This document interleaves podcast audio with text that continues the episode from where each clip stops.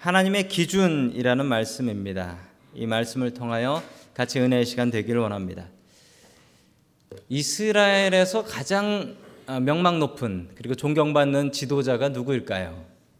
이스라엘 성지에 가서 봤습니다. 누구냐면 아, 저분입니다.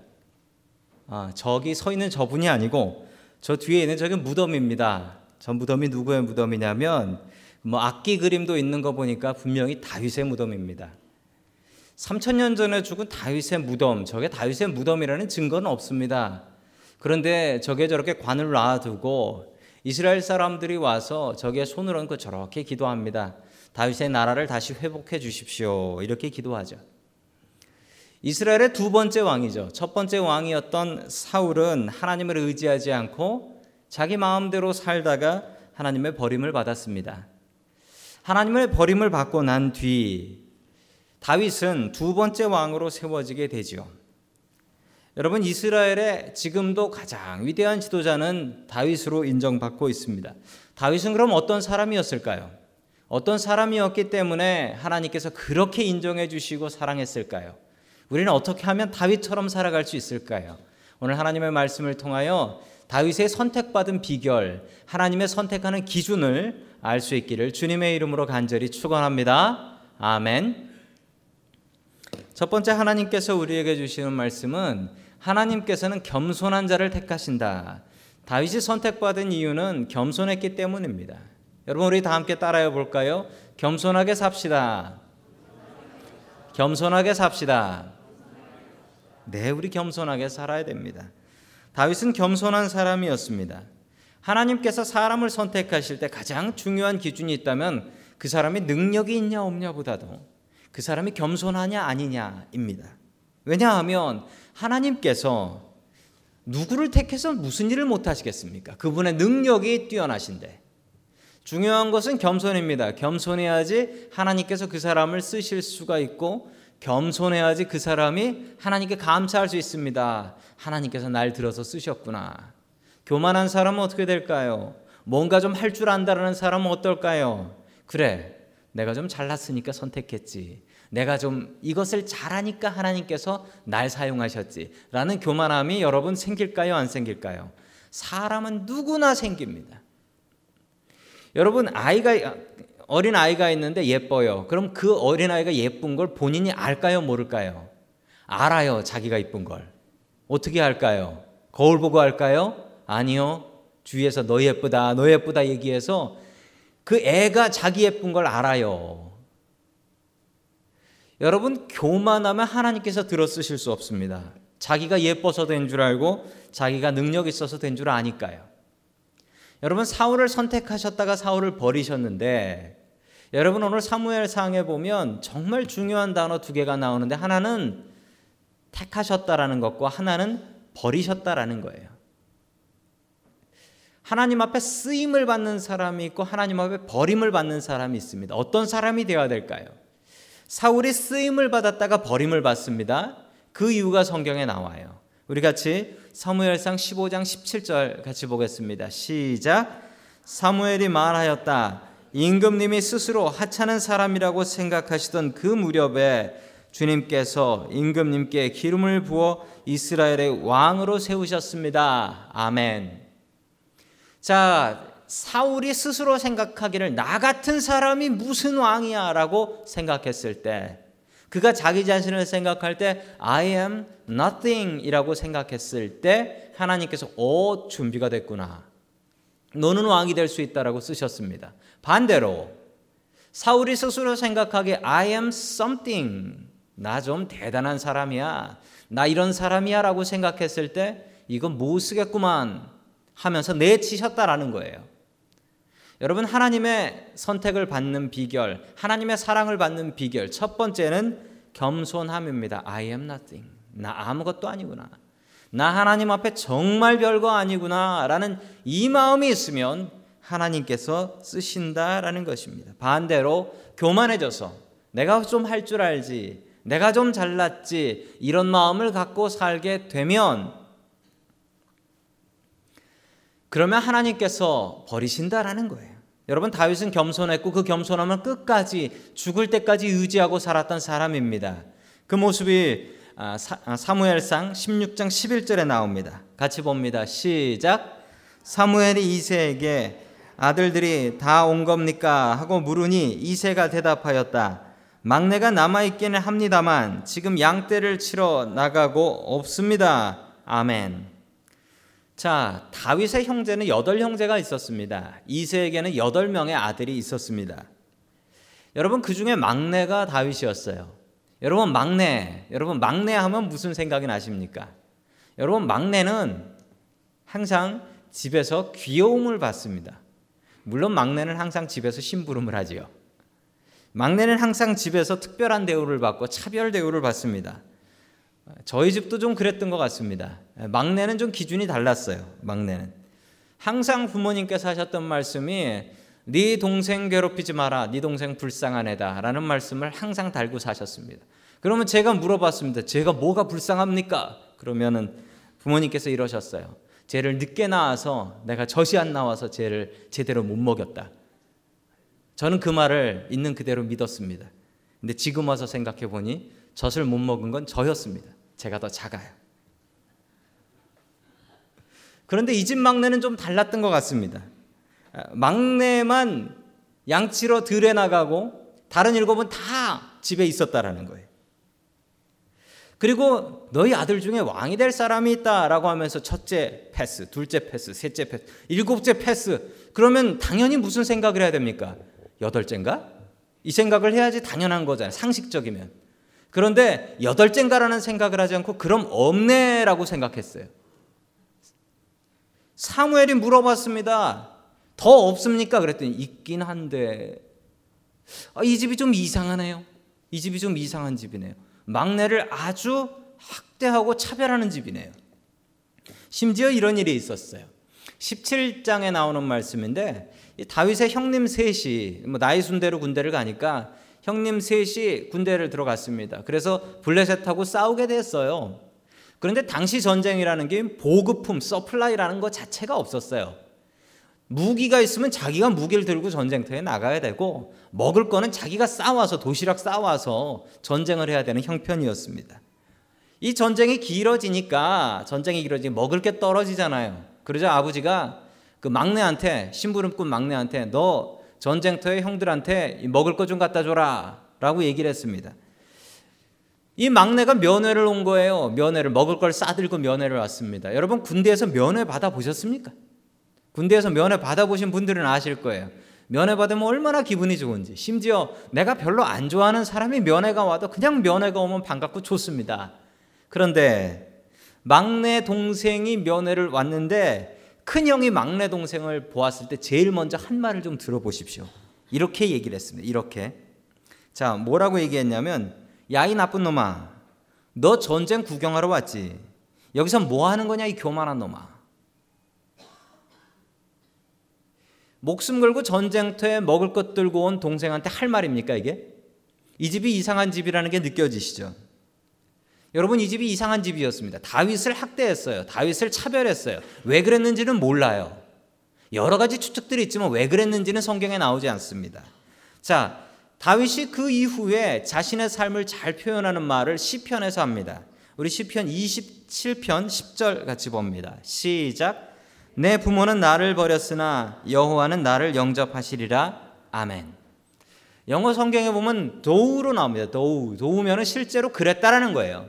if면은 가정이어서 그랬다면이지만 도우면은 그랬지만이라고 해서 한국말로는 사실 실제로 그랬다라는 겁니다. 우리 아버지와 우리 아버지가 나를 버렸다라는 거예요.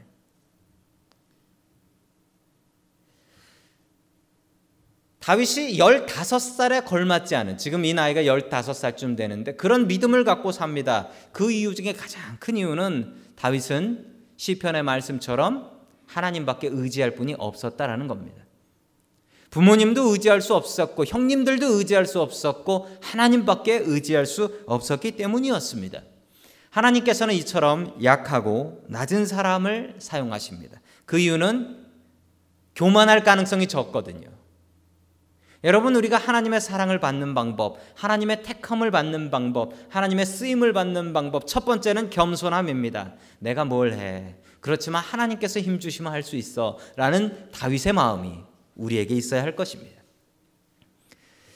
한국의 축구 선수 중에 정말 나이 많은 선수 하나가 있습니다. 이 선수가 지금도 축구를 해요. 어, 올해도 어제부터 또 축구 시즌 시작했는데 이 선수가 축구 선수로 나왔습니다. 누구냐면 이 김병지라는 선수입니다. 이 꽁지머리라는 김병지 선수.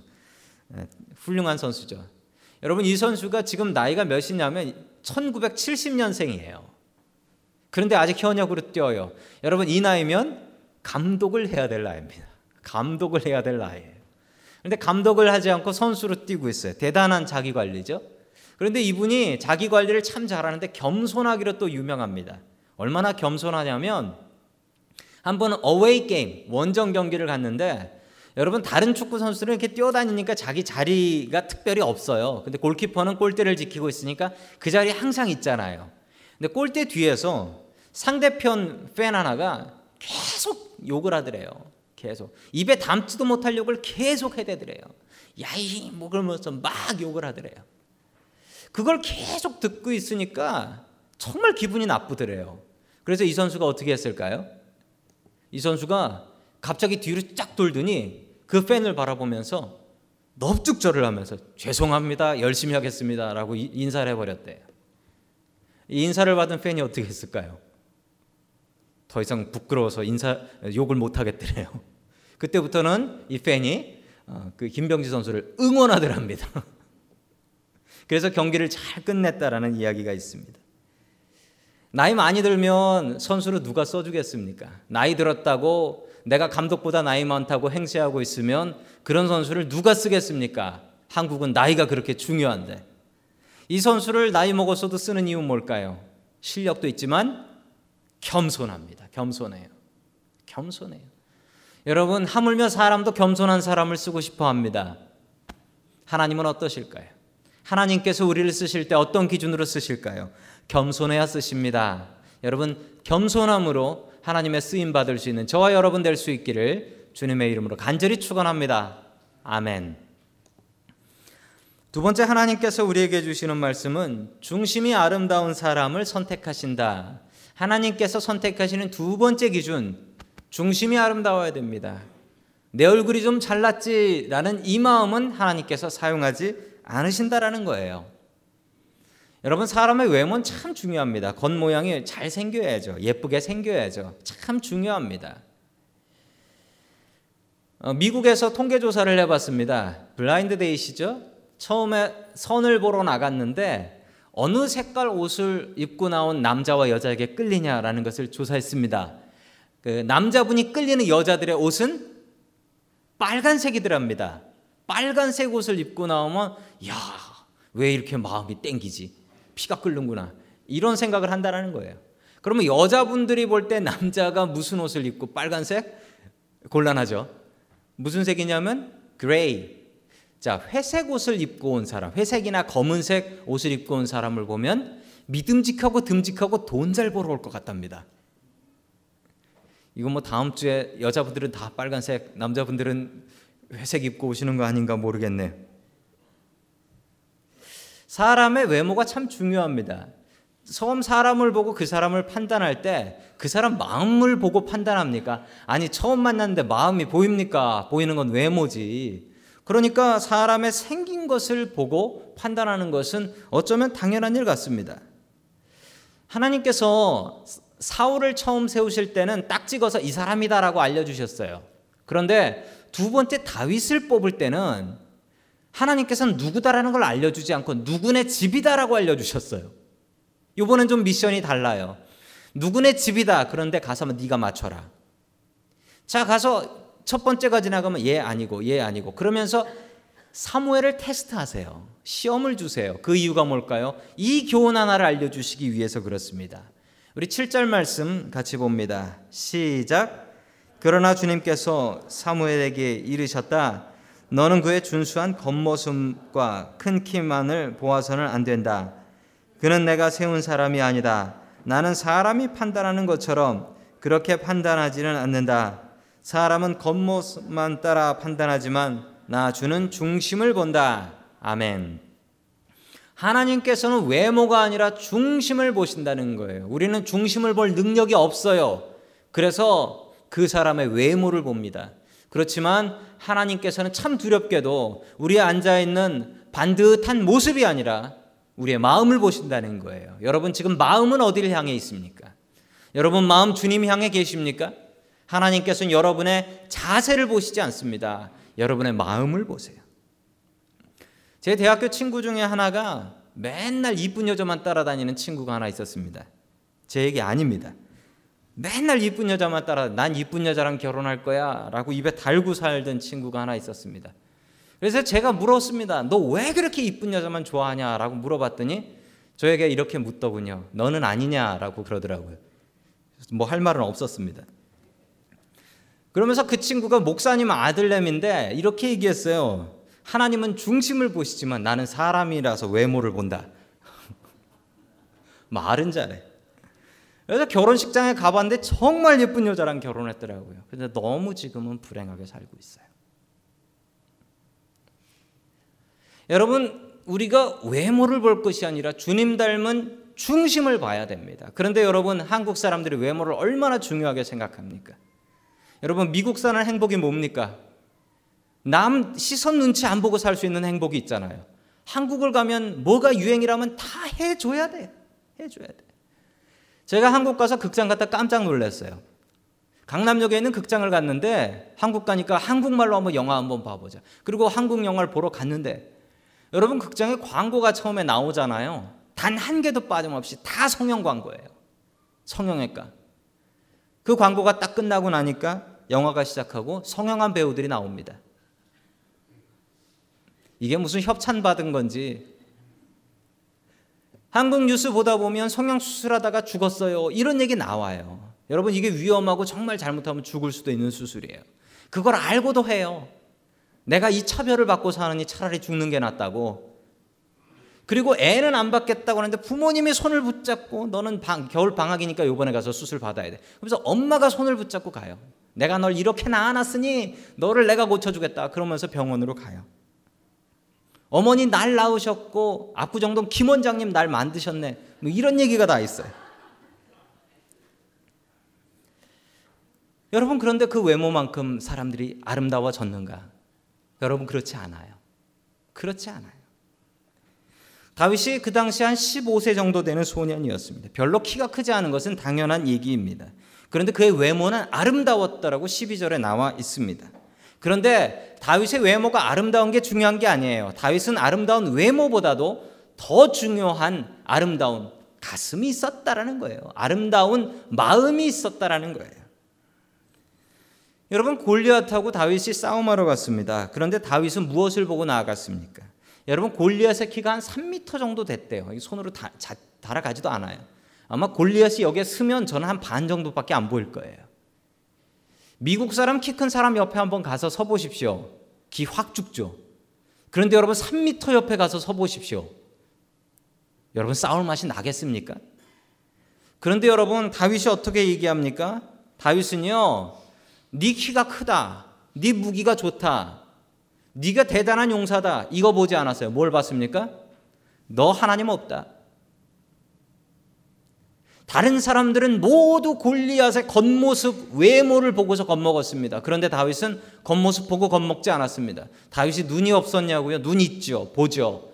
그런데 다윗이 본 것은 외모가 아니라 그 중심이었어요. 너는 하나님 없고 나는 하나님 있다. 그러니까 싸움은 내가 이긴다. 여러분 그래서 하나님께서 다윗을 한마디로 뭐로 평가하셨는지 아세요? 내 마음에 합한 자, 나랑 마음이 통하는 사람이다. 쟤는 나랑 마음이 통해. 여러분 마음 통하는 친구가 있을 때 기쁨을 아십니까? 하나님께서 다윗과 있을 때 그 마음이셨다는 거예요. 마음이 통하는 친구.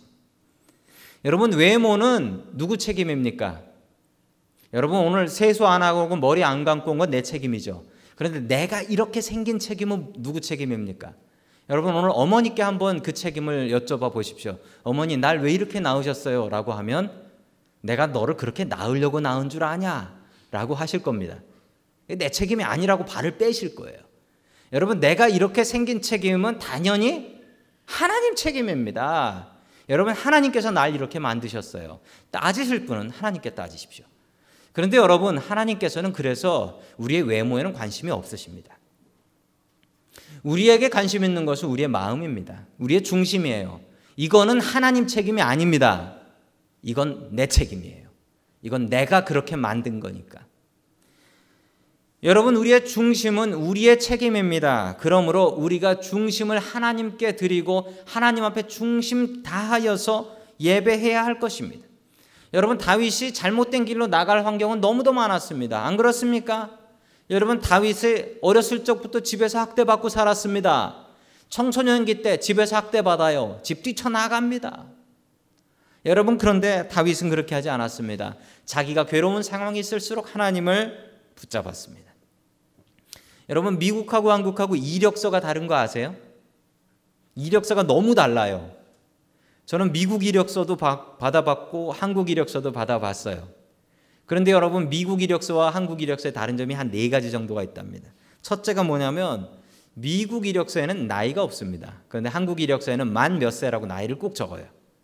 그리고 미국에서는 이렇게 잡 인터뷰 할 때 몇 살이세요라고 물으면 그거 법에 걸립니다. 그 물어볼 수 없어요.